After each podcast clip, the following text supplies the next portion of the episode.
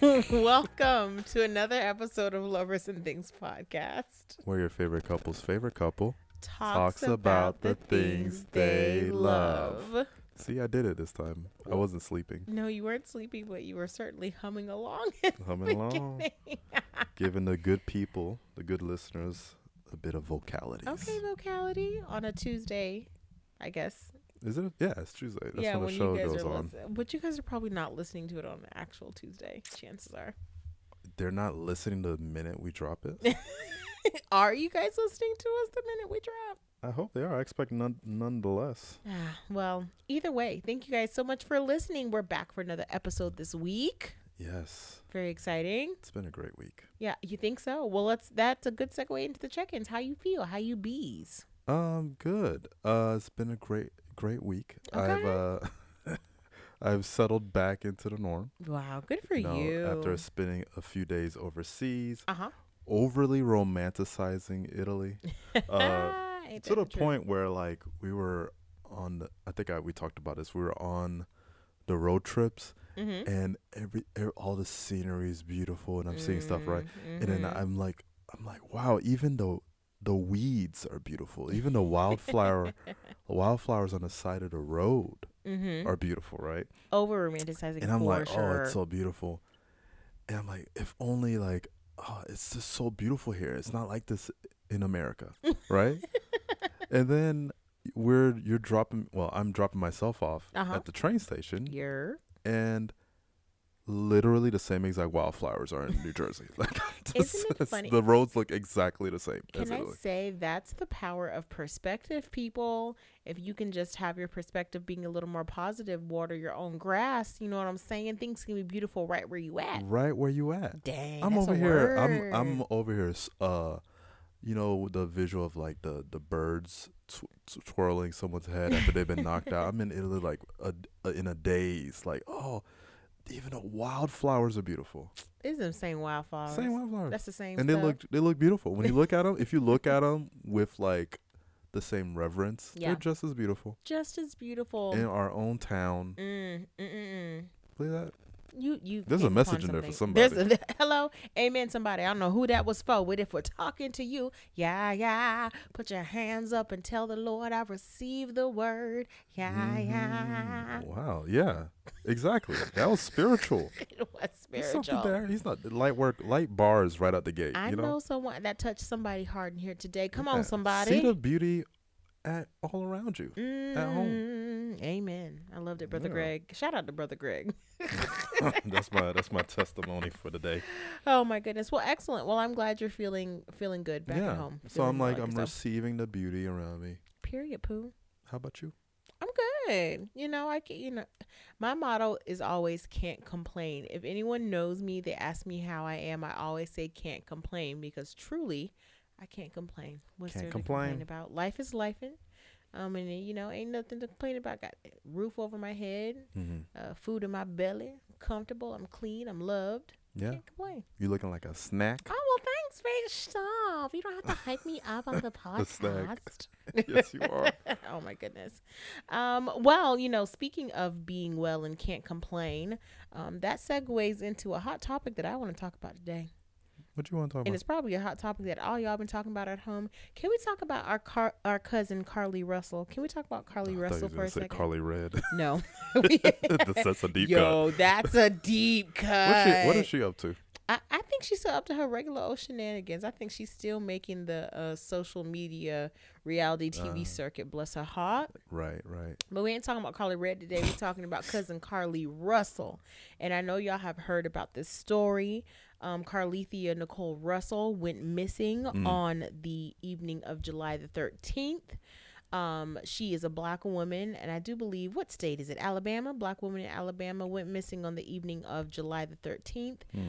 She had called into 911 to report a toddler in a diaper walking along the highway. Oh. She told the police, oh my gosh, there's a baby. Like, what's going on? It looks like a white baby on the side of the road. What should I do? The police informed her to just, keep track of the baby. We're sending police. Okay. And by the time the police arrived, Carly. What happened to the baby? She had disappeared into the night. What about the baby? The baby gone too. The baby gone too. The baby gone too, and so a search ensues, and national attention was garnered to the story. Everybody like, oh my God, she was a saint stopping on the side of the road to get the baby, protect black women. This is a story we need to pay attention to. Oh my God, sex trafficking. Somebody done got her. She done got trafficking. All that. A whole thing. It's very dramatic. Very dramatic. The internet was all up in a tizzy. I remember all of a sudden the Shade Room was reporting on it, and I was like, oh, I guess it's something I should pay attention to because, you know, the Shade Room. Of course. And so everyone's sending out prayers, trying to find out where our good sis was. And, you know, no later than 49 hours afterwards, she arrives on foot to her parents' home, and all is well. Oh my gosh. What happened? We've discovered she's just back. She's back.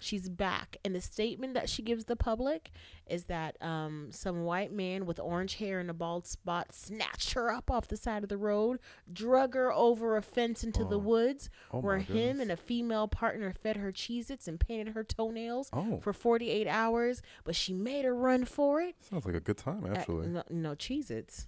You feeding me and you're pampering me? I mean, Jesus. Sign me up. I mean, because to be fair, Cheez-Its aren't a cheap snack. Like, if you're going to go cracker. That's a strong snack. That's a good snack. You know what I love? Now, we're getting into this. Let's make a left. You've piqued my interest now. Once Cheez-Its all the dramatic are involved. Taken storyline. You're like, I was like, okay. But then the Cheez-Its. You're like, It's the application of the salt granules. Wow. Can we talk about it? Because on the cheese and crackers, there's no more than like two to three granules. You can literally count the granules. Yeah. But it's that little tinge of salt that takes the cheddar flavor to the next level. Wow. And it's got that perfect brittleness. Wow. It just and it kind of, you know what, there's something about the consistency that melts in your mouth once you get it there. Exactly. That is a good cracker. It's a luxury snack. It's a standalone cheese cracker. They know the cheese crackers. If I was feeding my hostage, you would be getting saltines. Okay. Nah, not in this household. No. We're not. We got hostages, babe. In this house, we are taking care of these people. We are not giving them cheeses. I'm not giving them my good cheeses. I'm opening up the grill. We're grilling for them. No, you're not. You're not putting chicken thighs on the grill for these people. I won't allow it. Babe, we got to take care of these hostages. Well, apparently so was the orange-haired white man in the the trailer. Okay. They also thought this is very dramatic. So she's been abducted by orange-haired white man and a woman. Then they paint her toenails and feed her crackers. Yeah. I mean, and when the police arrive on the scene, again, to her empty red Mercedes-Benz, inside they find her wig, her cell phone, and I think some food that she had picked up to take to her mama's house. Wow. But she arrives back home, but the question is, everyone's asking, well, girl, what had happened? Like, what, 48 hours and you telling this story? And a redheaded bald, a orange-haired white man had snatched her. So Louis C.K. Somebody said Pennywise. Someone said Pennywise. But yeah, so that's what happened. But it came out today. Her lawyer gave a statement because she spoke to the police once, never spoke to the police again. But it has officially been confirmed by way of her lawyer in an official statement that she lied. What? She staged the whole thing. There was no kidnapping. There was no Pennywise. There was no baby. There was no white baby on the side of the road. There was nothing. There was just a woman who decided she was going to do all of that. Is what had happened. Made that up. And so it's one of those things where, on paper, not an interesting story, not something that's worth the national attention it garnered. So why do you care? Why do I care? I care because the internet cared, right? I felt like we were really rallying behind finding someone who needed assistance. As you all should. As a black community, I was like, oh my gosh, this girl is missing. She was doing a good thing on the side of the road. Right. She could have potentially been lured into some sort of trap. She's been taken. I don't like that for us. I don't like that for none of the girls. You know what I'm saying? But then to find out that she lied. She lied about that. And you know, the internet sleuths went to digging to figure out what could possibly have been the motive. And what were some of the the leads? What were some of the thoughts, the conjectures? Well, that's how you say it. For one, the police had figured out that this was a hoax from the beginning, but didn't tell the public right away. What they did do was have an initial press conference where they shared that Sis had stolen a robe and toilet paper from her job hours before she left. She stopped by Target to pick up snacks, including Cheez-Its. and that some of those are the cheeses. So she conveniently she kept that factual, because again, in the storyline, a luxury snack. Because she wasn't gonna put that down. Yeah, no, the Cheez-Its remain part of the story.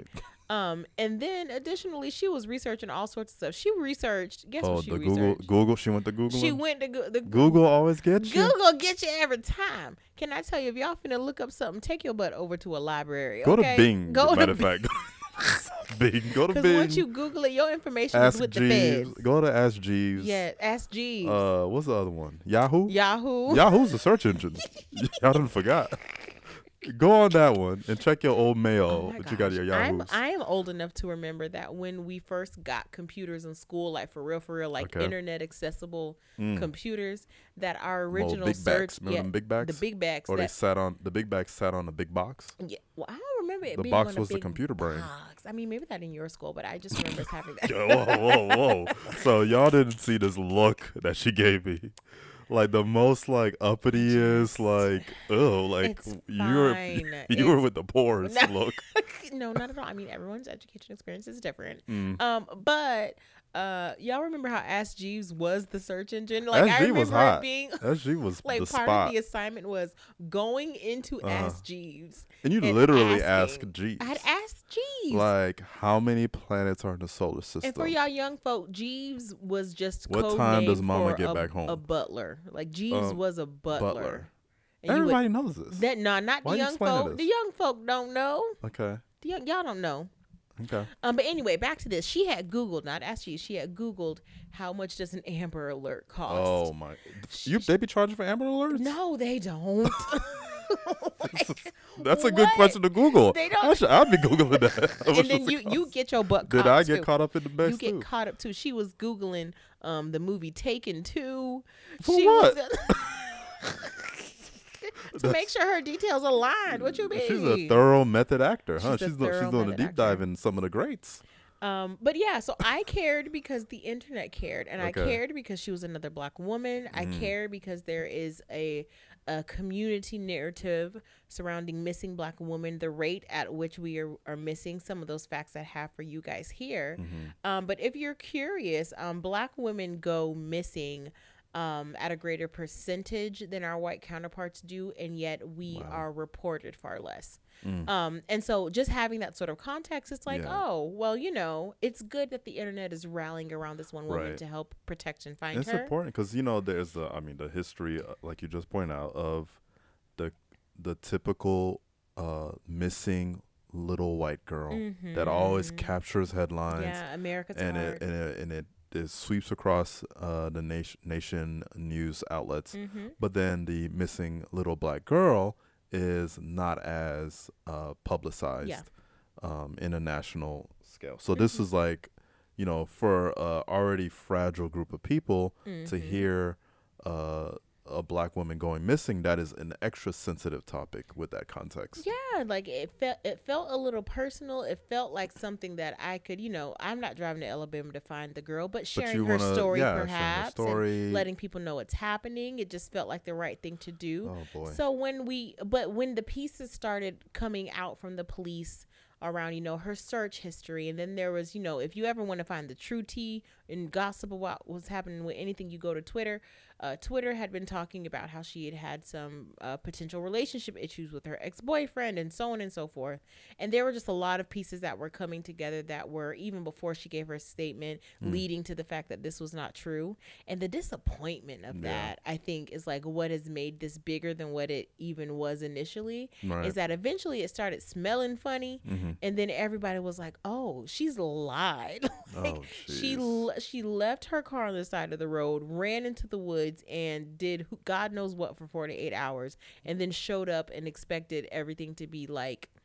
That's what I really want to know, what she was doing for 48 hours. Probably really eating cheeses and doing her own nails. No, she probably was really eating cheeses. It's probably not as exciting as I'm picturing. There's a reason why the Cheez-Its made it through the story, is because they were a core part of the experience. Yeah, her doing her own nails because she was bored out in the woods. Wild. But I do, you know, one of the things that I was thinking through all of this is that she's a 25-year-old woman if there was relationship trouble, if there was like work trouble, there were some tweets about her being frustrated with her job that have surfaced. I think that the mid-20 crisis is a real thing and people don't talk about it enough. Yeah. You graduate school, and some people do. In the case of her, she did. You graduate college and you are, there's this expectation, this unspoken expectation that your life should be together now.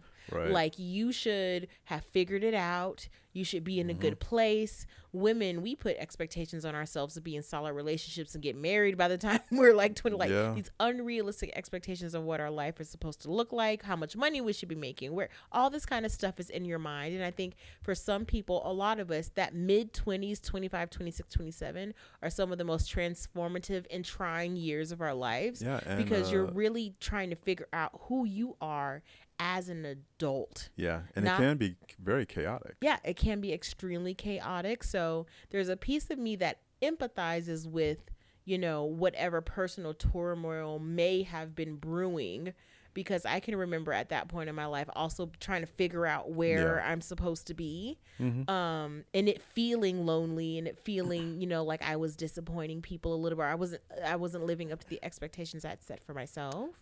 So I can understand that level of pressure, but I do think it's important to note that she is an adult, and to make at the end of the day, and this level of decision making, is a little unhinged to me. And the expectation that I have is that someone at that age can resist filing a bogus claim that they've gone missing. That's my expectation. That's my expectation. I know life is hard, and I know in particularly her age group, if you're saying she's 25, she went through the panorama during like her early 20s, and that's a very tough time to go through for anybody. I agree. Let alone someone who is like trying to figure their life on their own for the first time ever. But don't do that. Don't do it, y'all. Don't do it. And there are a lot of conversations around whether or not charges should be pressed. A lot of conversation around, you know, there have been white women who have filed false claims and nothing has happened to them. And I do think that we have to weigh these things, you know, equitably. In that, you know, if the standard and expectation in the legal system is that these things aren't punished with like years in prison, then that should be equitable across. Like that should be the thing.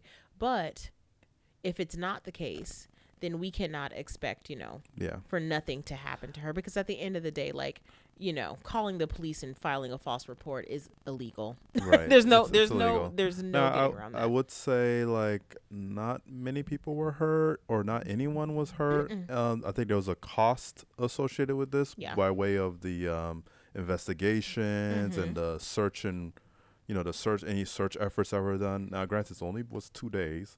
So I can't imagine that has amounted to a large total. I think if her I mean, I have no legal background, but I'm going to put on my podcast legal hat on. Go for it. And I would submit that her lawyer should focus really on a rehabilitation aspect in the court of law. And maybe some fine and some community service, but like keep it to a minimum. Because I think clearly this person needs psychiatric help, in my opinion. I think that's probably the most important thing, and kind of proving that she can readjust and get back to the world. But then again, you know, I have no legal background, so I don't know what I'm talking about. I don't either, but I think your recommendation makes sense. I do think that, you know, a first-time offender, if you will, grace should be given to some degree. And just allowing people to grow from experiences, right? It was 48 hours. Was it chaotic? Yes. Were people concerned? Yes. Were their lies told? Absolutely. And were some illegal things, you know, transpired? Yes, absolutely. But I do think, you know, it's not worth putting her behind bars for. Like, come on. Like, we don't need to put her behind bars. But, you know, does she reimburse them people for their time and their money? Maybe. There might be something. Maybe she does do community service. Community service to help out. You know, you know, balance out her wrongdoings to the community, and to really reground her in the reality. Because I think you make a good point. Like, you know, for young people, especially young people who may have lived their lives, a good portion of their lives, relatively isolated. Yeah, and I think focused on themselves. Yeah, and focused on themselves. I don't think, and even, and this is me showing my age, I guess, sometimes I don't think that younger people who, again, have experienced the pandemic at a pivotal point in their adulthood or their, like, growing into themselves, there are pieces of society and social norms that I don't think they were able to learn.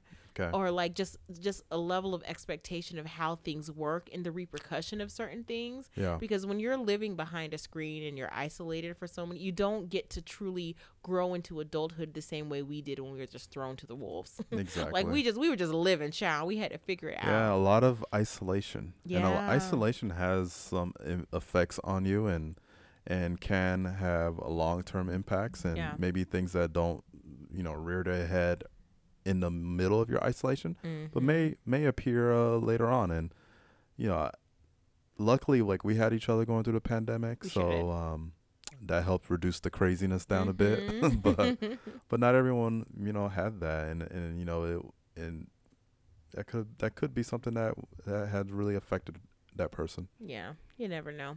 But yeah, we'll see. I guess it's still unfolding, right? It is still unfolding. It was hot off the press today that she gave her official "I lied" statement to the police. So we'll see. I will not be reporting on this anymore. That's the end of that. But you know what I will say to people who are in their 20s or their mid 20s and life just seems like it's life and real, real hard. It does get better, right? It seems like certain things that may seem like bigger than they I was going to say things that die, because sometimes in your mid-20s, like, friendships kind of fizzle. Some friendships may fizzle out. Some relationships that you thought were going somewhere may fizzle out. Lots of change. Jobs, a lot of stuff is dying out in your lives, and it feels like you need to give your give yourself time to grieve those things, but do know that there's more to your life. Like, once you get past this, and you will get past this, what happens is your muscle memory in terms of how to get difficult things gets stronger, right? If this is your first broken relationship or your first loss of friendship or your first loss of your job, it feels very big. And you need to honor those feelings, because it is very big. It's the first time you're experiencing them. But God willing, you have a lot of life to live. And chances are there's going to be a continued up and downs, losses and wins. Life is about your losses and your wins, right? But the goal is to get better at battling through your losses so that your wins feel stronger. Yeah. And so, crisis management. So that is my recommendation to anyone who feels like they're in the midst of what is like a loss season, that there's always another side to that coin, and the more life you go through, the easier it is to see that God got you, that there's another side to what the struggle is going to be. The sun will shine again. It's not the end of the world. So try not to make life-changing decisions based off of temporary feelings and situations. Boom. This is temporary. Life is longer than this. Yeah, and what is it? Let water. It's water off a duck's back. Yeah, isn't that the thing? It'll be all right. We'll like water off a duck bag. Oh, it'll roll right off. Let it slide on off. Don't get caught up in the now. You got so much life to live, people. You got life to live. Yeah, but that's the story. That's what I had. That's something. There's something to that. But seriously, sure is. Yeah. So we got some updates for everyone. Yes. We've been through some things. We had some life changing events. Yes. Speaking of life changing events, not our lives specifically, but I mean, it felt like our life changing event. Right. It was. But so I got a message from my sister-in-law, your sister. Yeah. Boyfriend, yes, at the time hint, of like, hey, could you help me with something? I want to buy a piece of jewelry. Okay. So now, as some people may know, I am a jewelry engineer. Yes. An engineer of jewelry. Yes. So I know a thing or two about precious metals and jewels and things like that, and particularly engagement rings. Your boy was buying a ring. Wow, that's crazy. So I was like, yeah. First of all, my mind was blown. I was ecstatic. Yes. That, like, one, this is happening, and two, he's like trusting me to like talk through this. Really sweet. So, I rolled my sleeves up, and I was just here for, I was like, let me support you. What you need, what you're looking for. Yeah. And then all this was happening, and you were none the wiser. I know. Greg was holding this secret for me. I had no idea this was happening at all. Yeah. So he got a ring. Yep. And he proposed. He proposed to my little sister, Adrian. So they are fiancés. They are fiancés. They're going to the chapel and they're gonna get married. I don't know this. That's fine. Don't worry about it. We'll move on. Those who know. Is that a Disney thing? No, it's not a Disney thing. Is that a cable thing? Those who know that song, let us know in the comments. You can leave voice messages. Let us know on Instagram if you know what song I'm talking about. Don't tell Greg, but what song is it? Don't nobody know that. Yes, they do. Going to the chapel and we're gonna get married. I got nothing.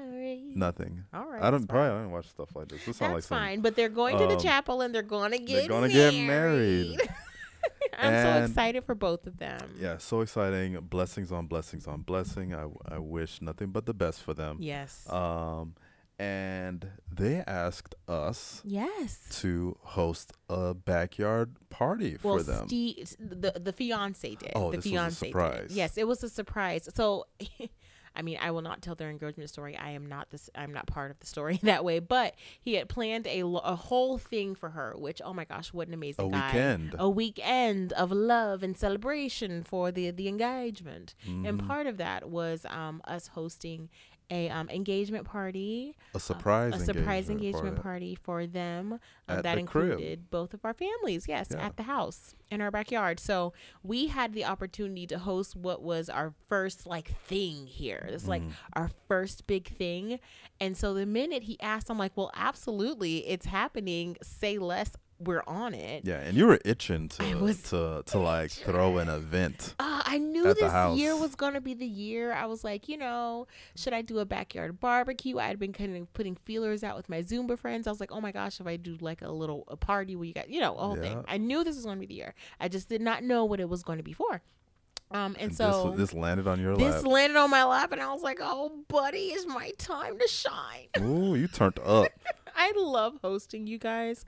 There's something about it, and although we don't host often, again, this is our first home. We're away from family, but I love the idea of just communal love and celebration. So the idea of hosting was very fun. And so what I immediately went into with my mother, by the way, because obviously my mother knew, but I immediately went into planning mode. Mm. And what came out of it, I think it was like a beautiful, almost garden party, mid-century sort of inspired event, and it really was inspired by both of their personalities. My sister is very whimsical, light, beautiful, fun, colorful, if you will. Mm-hmm. She's obsessed with all things Bridgerton and that sort of era. And Steve has a similar personality, very bold, very bright. He's an actor. So you just think these very big, bright personalities. Yeah. And so I really wanted to bring that into all the things that were a part of this sort of outdoor party. But the one thing that I did not know going into all of this was all the sort of little pieces that go into planning a party. Like, we had to rent tables. Right. We had to rent chairs. Like, what do you purchase versus what do you rent? Yes. What do you prepare versus what do you buy? Exactly. From a food place. Mm-hmm. Yeah. So you had to make a lot of these decisions because we've never had a hang of this. Degree one, this importance, yes, and two, of this size. Mm-hmm. We've had a housewarming that was pretty fun, but that was pretty low key, very low key and casual. Just kind of, I don't think no more than 12 people, I think. Yeah, tops. But yeah, this one was a different level and different aspect.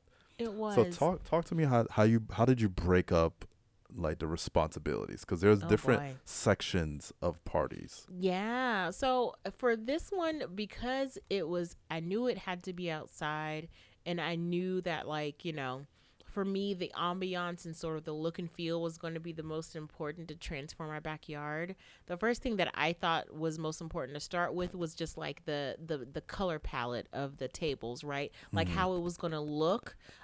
Because what I wanted to do was do these really a long table traditional place setting inspired, right? So a charger, a table, silverware, decorations, like that really sort of almost sit down feel. Yeah. And so the first place I started was looking on Amazon to find what sort of disposable plates that I could find that still gave the look of something that felt whimsical and timeless, more of like classical Renaissance. Yes, maybe more Renaissance feeling. Renaissance whatever Bridgerton is. Not Beyonce's Renaissance. No, not Beyonce's. Like the old Renaissance. Whatever era Bridgerton is in, that's what I was kind of feeling. So I went to Amazon because I figured I could at least find cool disposable plateware there, flatware there, as well as some of the utensils that we were able to find. And so that was a lot of the beginning stages of the planning, was looking at things, purchasing things, putting them together, and really deciding, is this the color palette that I want to go with? Yeah. I was able to find a really nice light pink charger that had sort of this lace sort of detailing on the outside. Again, all this was disposable and plastic. And then on top of that was more of a cake plate or salad plate in some worlds that had these really cool printed flowers and butterflies on them. Yeah, that was really colorful. There was some purples and blues and yellows in there. And based on those two colors, or that sort of color palette, those two plates and their colors, I built everything else around it. In terms of what flowers we purchased for the tables, in terms of what vases that we bought, what sort of candle holders we got, all of that was based on bringing out the colors that were found in those two initial pieces.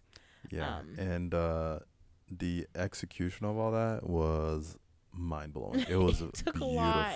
What really took me out was the random and varied vases.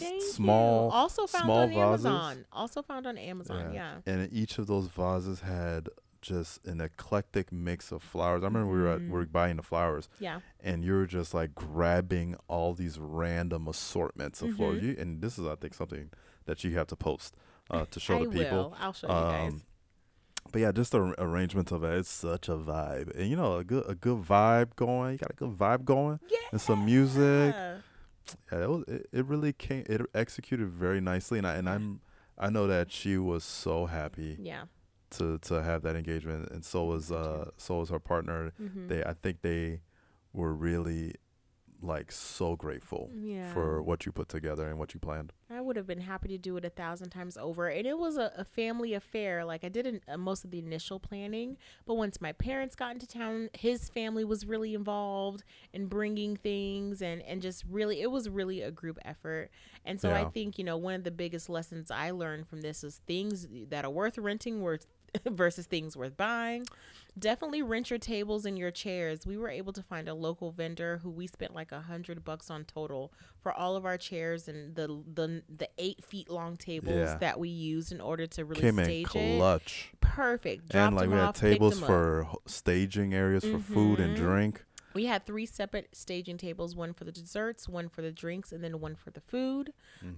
I was able to find some really cheap but quality white tablecloths to go over them that I purchased from Amazon because I figured I want to host more often, so I don't mind investing in something like that. Right, so that'll be part of the arsenal. That's part of the arsenal. And also a part of our arsenal are the vases that we purchased that Greg talked about. And I feel like those can be used in so many different ways because they're multifaceted in terms of the coloring. And I will link all of this for you guys if you'd like to take a peek and buy it for yourself, because I do feel like that the pieces that we purchased are perfect for any sort of summer garden party. It doesn't necessarily have to be Renaissance, classic, Baroque themed. But you could definitely use these pieces for any sort of something that you need a lot of color and exuberance with. But yeah, it was such a good time, and I had a lot of fun putting it together. And thank you for your help. Greg was on anything that you need duty. If we needed ice, Greg got the ice. If we needed this, Greg got this. Goodness, he made 2 cocktails, by the way, which were great. And we'll get into that. Yeah. And speaking of renting versus buying, one thing we should have did was rented an SUV. Woo, child. Because we had one trip where we were going to pick up supplies. My God, today. At Costco. Mm-hmm. And so we had family over, and we're all like, my mom, hey, my dad, and my brother. Everyone in the house, let's all go get some supplies and pack our sedan with all of us in the car. So we drive on. We all five deep in the sedan, mm-hmm. and we drive down the road to the Costco. Yep. And Costco has a similar effect of like Target, where you go in there for like 5 things and you're leaving with 50. So the moment we walk in there, I immediately see this cooler, mm-hmm. this like deck cooler. Oh my! It's so like, cool looking, guys. It had like this steel surround to it, mm-hmm. and had this cool flip up lid where you could fill it with ice and have drinks poking out of it. Yeah. And I was like, we gotta have this, right?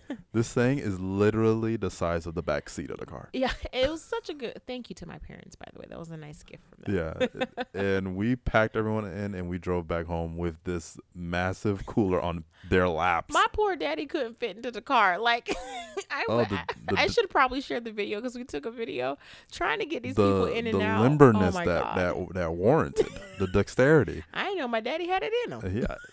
I was like, if that was me, you would have needed a mop and bucket. They would need some cleanup after that. You would have definitely. I can't bend my leg that high up. Woo, it was rough. It was very, very rough. So definitely rent a large enough vehicle. Rent a large enough vehicle. This don't even just if you got all them people in your house, just go and get a.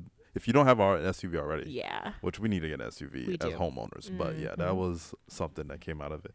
And and you mentioned the cocktails. Yes, you made Greg is cocktail king, right? So whenever we do have stuff, he's like very much on the beverage situation. So he made a non-alcoholic and an alcoholic beverage in a batch recipe, which was good. Big batch. And these are actually the things that I love. Okay, very nice. We're about to get into the things we love. So the things I love are these big batch summer cocktail and mocktail recipes. Period. So I got something for everybody.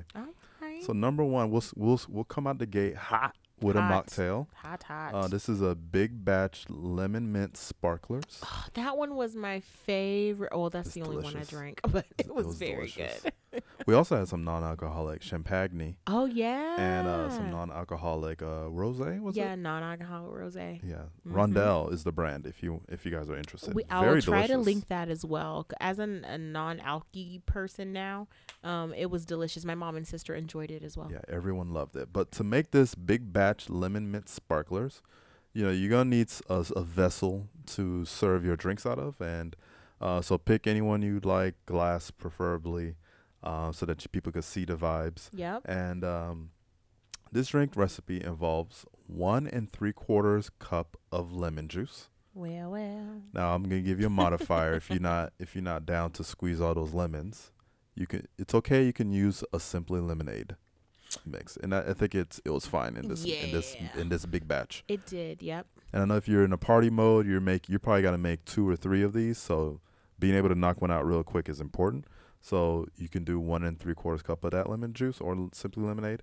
Next is 3/4 a cup of lemon simple syrup.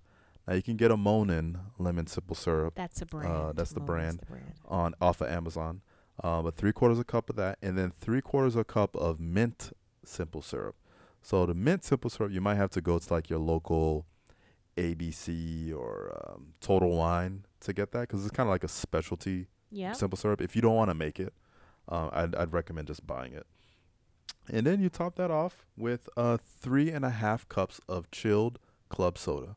Easy peasy. You mix it all up, throw in some garnish, some embellishments in that thing.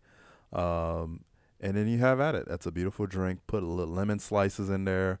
Put some mint sprigs in there. Just put the big mint sprigs in there because I muddled some mint and it got clogged in the things. That was so not funny. So yeah, that's the first one. Big batch lemon mint sparklers. Beautiful. So good. And this is now the cocktail that I've been on all summer. Italy really ignited this drink for me. Coming out of Italy, we're on the Aperol Spritz heavy. you know, going back and forth, Campari spritz and an Aperol spritz, but yep. I'm sitting in my pocket, my Aperol spritz pocket, as you should, for the rest of the summer, and I've been loving it. I almost went through a whole bottle of Prosecco this past weekend. Yesterday. Like that. Off of home spritzes, Aperol spritzes. You've really been loving them. I think. What is it about them that you like so much? It's the one, they're very light. Okay. Light and Sprite. Okay. It's the Prosecco. It's the light bitterness of the Aperol, and a little bit of sweetness to that too. Cute. It's very delicious, and it's such a vibe. It's such a refreshing drink. Yeah. And I love the color of it, and it just feels like a good time. It's very easy to make, and that's why I've been enjoying it. Nice. So now to make a big batch, when you got a bunch of people at your house, you again get a glass vessel of whichever varietal that you like. Yep. And then you take a bottle of Prosecco and you just pour it all out. Pour the whole bottle out in that vessel, obviously filled with ice. Mm-hmm. And then you put 1 cup of Aperol. You know, Aperol, like I mentioned, is that it's a little bit bitter, it's a little bit sweet. And now here's the cheat code. And most Aperol spritz recipes involve a seltzer. This one that shout out to Giada, what's her name? De Laurentiis. You know Giada from Food Network. Yeah, she's been in the game a minute. An icon in the food space. Mm-hmm. This is her cheat code. She says put a can of grapefruit seltzer in that Aperol spritz, and you know us. Soon to be sponsors, San Pellegrino. I'm here for that San Pellegrino, which is another, that's for later. But San Pellegrino Pompelmo, which is their grapefruit seltzer. Pompelmo. So yeah, San Pellegrino grapefruit seltzer is the one I recommend. It was really good. Yeah. And then you put a teaspoon of Angostura bitters to level it out a bit.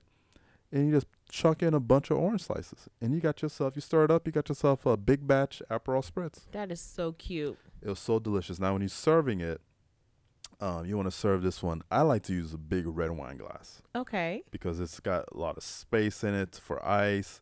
And it's just, I think it's a little bit more vibey. And you don't got to go back for refills often. You just fill that big red wine glass up, and you go sit off in a corner somewhere. We can't be inconvenienced with refills. Yeah. So half fill it with ice and put an orange slice on there, and you're good to go. Cute. But Very nice, McGee. So yeah, I'll put the recipe details in the show notes. As you should. So you could check those out. Yeah. And that's the thing that I love. I love that. And you really have been on that Aperol spritz. He's not kidding when he says that. Yeah. You guys saw I posted a video on the Instagram, a reel. Yes. If you will. Yeah. And I was showing the big trees in the back. Mm-hmm. We call them Wasmo and Cosmo. Not Wasmo and Cosmo, child. Absolutely. Wanda and Cosmo? Yes, Wanda and Cosmo. Right, because we've established the adultery we don't want in our backyard, so they're just together, them two. Yes. And I was sipping on an Aperol spritz. Yes, that was an Aperol spritz. So yeah, tag us. If you're on an Aperol spritz, please tag us. We want to see them. And same with the sampan. Y'all know what the sampan is. He is not playing, y'all. He is not playing. Yeah. So you got any things you love? Yes, absolutely. So the things I love this week will also be linked in the show notes. And these are going to be the things that I found on Amazon that were that made the plating beautiful for the engagement party.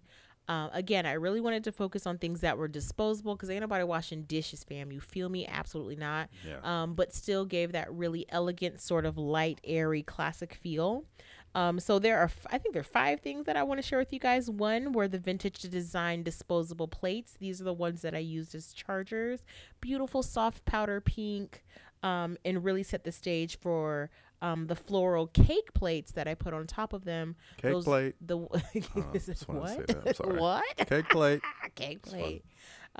ones that had the beautiful flowers and butterflies. I will link those as well. So that was the plating.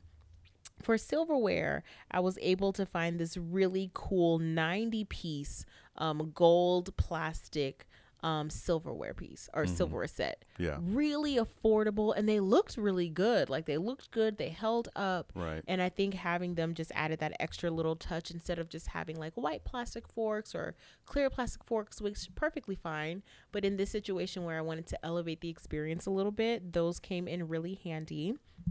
And then the other thing that I found really interesting was I had no idea the sheer amount of designed napkins out there in the universe. You can find a napkin that is printed with some design to fit almost any theme. I did not know that. Wow. I did not know that. Did y'all know that? I know that. And so what I found for Adrian and Steve's engagement party was this really cool blue and white floral pattern. And the reason why I did that is because I wanted to add just like another layer of coloring to things. Yeah. And it's also in this sort of vintage print that is really pretty. You can sometimes think of like Greek vases and things like that that have like those that porcelain kind of, vases. Yes, yeah. Porcelain vases and things like that. It's that sort of print on a napkin. Gotcha. So I'll link those as well because I thought those were exceptional.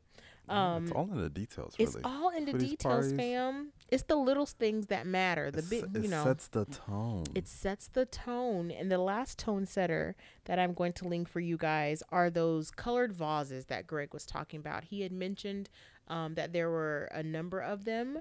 There was a pack of 12 that I was able to find on Amazon, and the pack was perfect because literally every color of those vases in the mixed set were colors that were either in the napkins or in the plates or in the cake plate, what have you. And so when we lined the center of the long table with colorful florals, the vases were also colored. So it really was just like this beautiful explosion of all things color. And those were also really well priced. And I think that set of vases you could actually use around your house if you wanted to. If you're one who likes to just have little pieces of color throughout, they could work for a number of things, not just for events. Standalone little vases, like one in the bathroom. They're so cute. On a shelf, I may do that actually. On a bookshelf. Yeah. I'm really about to put it in my office and maybe in the bathroom as well. So it's a lot of stuff, but I'm going to link it for you guys because I think y'all need to know. This stuff is easy. It's accessible. It's perfect for a party because you throw it away when you're done with it. I love it. So things I love. Yeah, absolutely. All right. Now it's time for a listener letter. Listen the letter. We got to listen the letter. I'm just imagining like those sparkles, with those old 90s or 80s, like public access television, the hazy sparkling. That's absolutely what just happened. I can't wait till we get a video element to this program. Because the shit, if y'all could see the shenanigans that was going on in my head, my imagination is gone. It's gonna go wild. Wow. Well, we have a listener letter. Yay, a listener letter. Just a reminder, if you guys have any questions or any topics that you'd like to hear us discuss on the show, you can send us a message via DM. Yep. Or I think that's the main way. Yeah, send us a DM. That's probably the best way. Yeah, send us a DM for sure. All right, so we have a letter, and I'll go ahead and read it, and we will talk through this. So I was supposed to go away with 3 other ladies.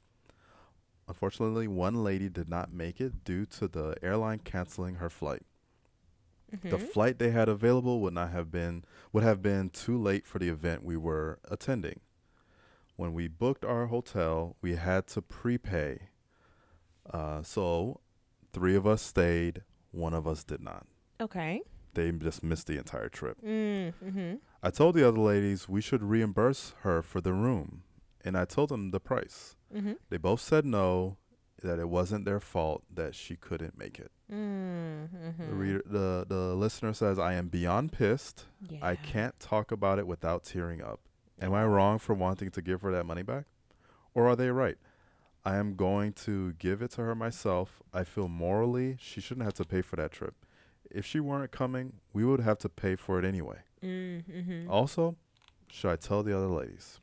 There's a lot of layers to this onion. There's a lot of layers to this onion. And, the first thing I will say is that I think you know, for the listener writing in, that the fact that you are even questioning this and sharing this with, it means that you care, right? And so that's a good indication that your heart is in the right place. Yeah. And so I think you have to trust. Empathetic. Yeah, you're being empathetic. And I think you definitely have to trust your gut. So, you know, my perspective on this is, you know, I'm trying to look at it logically, right? And to think of all sides here.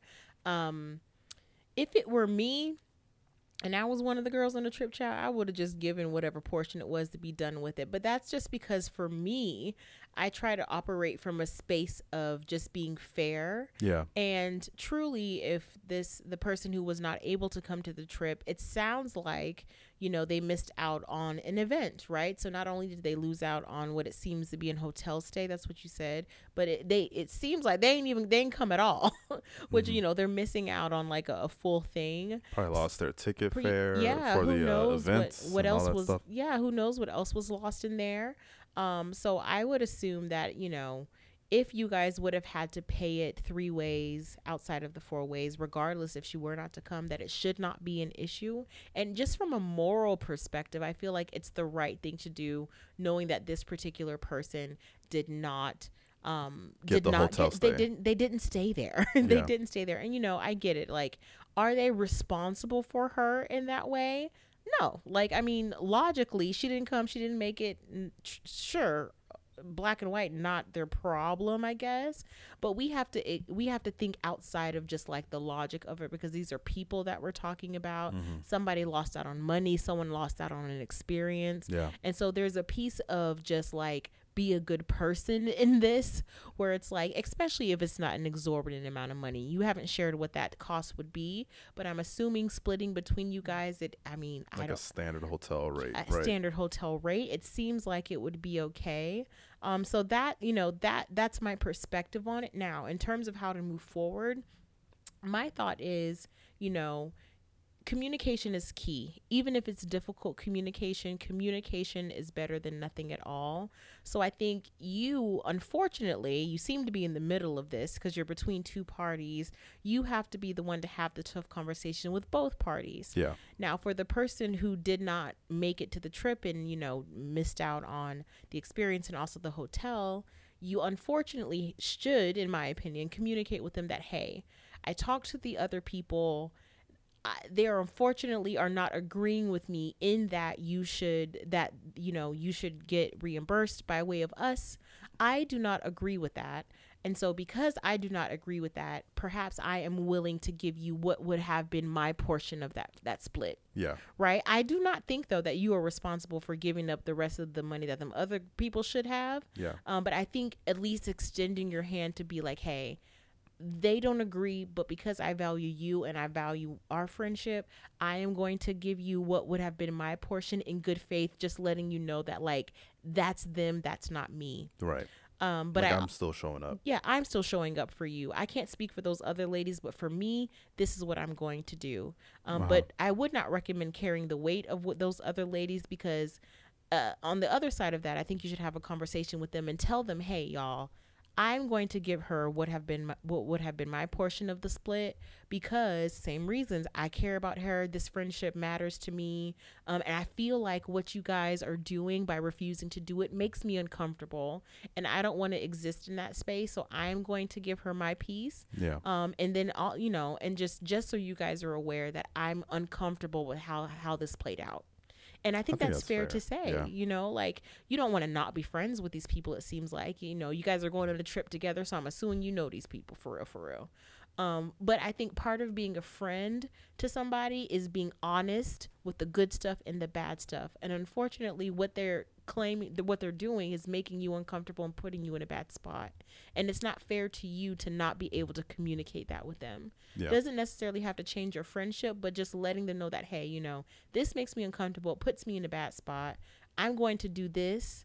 And that's just that. Yeah. I think both parties will appreciate it, even if it's not the solution that everyone wanted. It's not the perfect solution, but it puts you in the clear. Yeah. You've done what you were supposed to do, and I think both parties will respect that.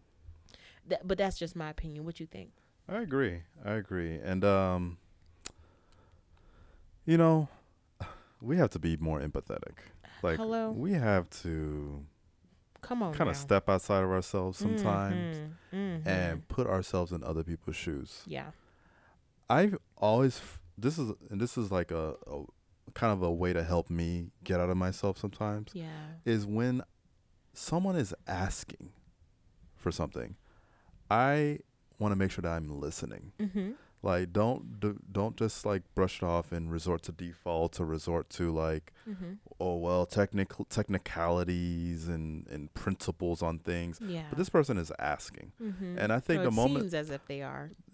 Yeah, they're asking for, or there's at least a situation where we were all planning on coming here together. Yeah. And if one person falls, we all gotta help out, right? Yeah, that's true. And it wouldn't be any different if she actually could have made it, and y'all were going to a bar, and then y'all got a round of drinks in, and we're like, hey, I'll get this round, you get the next one. Like, it's just, we're all in this together the moment we committed to this trip.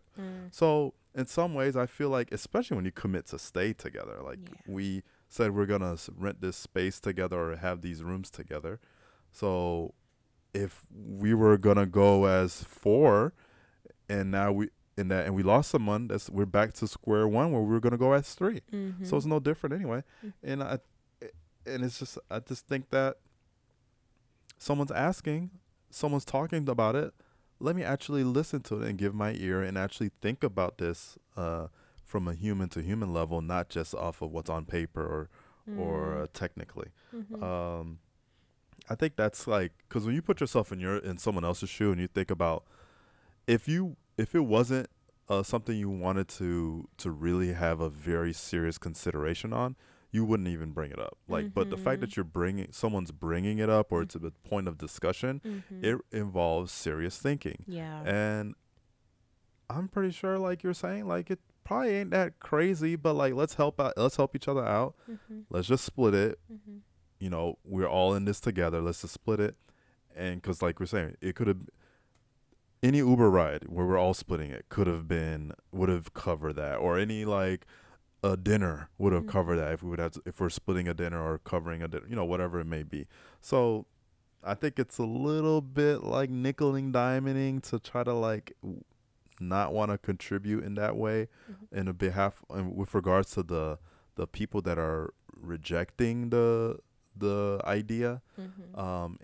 And I do agree, like I think it shows a level of, hey, this is where I'm standing, to just say, you know what, I'll give my portion to you, because that would have been a split anyway, but I can't control people. I've shared it, the same facts that you gave me, and this is the decision they made, and I've expressed my stance on it, and that's the decision that they made. So it sucks, but I think you can put yourself at ease knowing that you did the right thing that's fair, and not necessarily the technicality. Technically, you booked this, and this is a non-refundable. Like, don't you hate those people? Those are the people that be snitching on you in school. Yeah, you be like, come on now, like, oh well, let's be for real. We're all like, grown here. Like, this person is reaching out to us.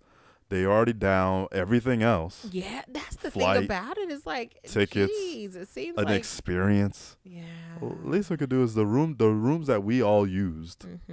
Let's just like split it three ways, or you know, split that one four ways, like we would have, and just keep, and at least not necessarily keep them out of it, or at least let's just say we'll split their portion. Yeah. I think that's just like a nice human thing to do.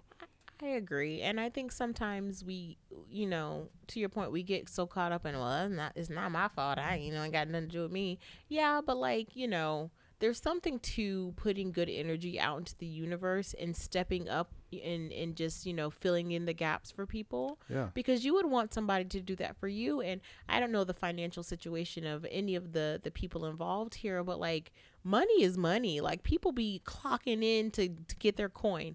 So right. I understand that people, you know, the preservation of it all. But at the end of the day, I think it's the right thing to do. But again, I don't think you should, you know, do their portion, because that's not fair to you. The best solution here is for everyone to end up no one to end up as a loser, right? Yeah. If you give your portion of what would have been the split to the person who couldn't make it, that not only clears your conscience, but it makes them whole in some way, yeah. right? If you communicate a little bit in a better spot.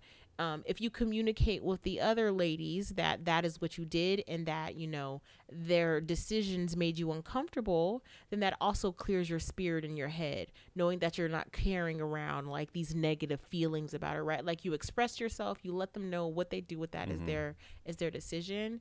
But this scenario in my mind allows everyone to be in an equitable sort of fair-ish place at yeah. the end of the day, and without you taking the brunt of the emotional decision and the financial decision, because then you lose. If you're the one who's holding in these negative feelings and you pay for it all, then yeah. you're the one who loses, and we don't want you to lose either. And we've always talked about this. Like I lean into the honestly letting other people be the bad person. Yeah.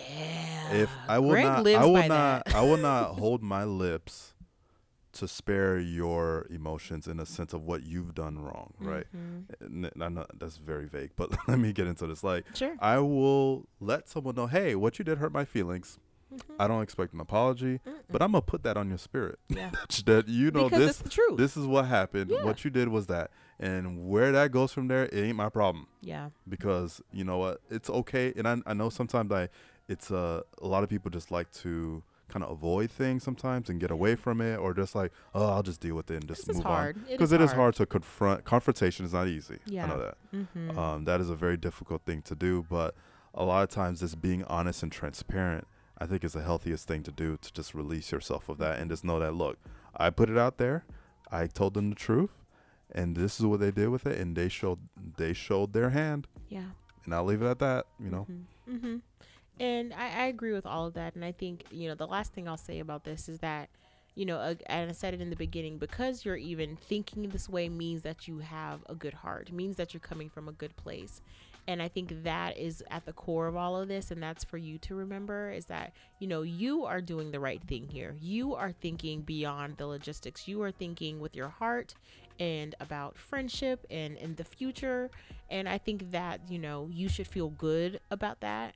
And whatever decision you make, just lead with that positive intention, and it'll work out fine. You know? Exactly. Mm-hmm. So, yeah. So, you know, I want to hear the other listeners' point of view on this. Yeah. Share your thoughts. Are we wrong? Are we right? Mm-hmm. I want to hear what you guys think. Sound off in the internets, the interwebs, the cloud. Put your messages, give us your thoughts and your point of views on this, because, you know, we all in this together, and we want to hear everybody's thoughts on this. Exactly. And there's a couple of ways that you guys can leave us information and notes and stuff. We've been discovering this. We're growing as you guys are growing with us. You can DM us. That's probably on Instagram. That's the easiest way. But you can also leave voice messages if you're listening to the podcast through the Podcasters by Spotify, not the Spotify app. Yeah. So if you click the Podcasters by this Spotify, just got complicated, and you listen via that way, there's a button that says record audio. Yes. The other way is on Spotify. Yes. There is a Q&A section. You can leave feedback via text on there, mm-hmm. and we can read that. But yeah, just sound off. We'd love to hear from you guys. And let's help our community. Let's help our listener friend make a good decision. Yeah. And the same thing if you also have a question for us or a letter. Yes. Something you want to hear our POV on, send them in too. Boom. Love it. But yeah, so that was another episode of Lovers and Things. Yes, it was. Podcast. Woo! Keep loving the things. Yes, and keep loving your people. It's so important. Love y'all. Bye. Bye.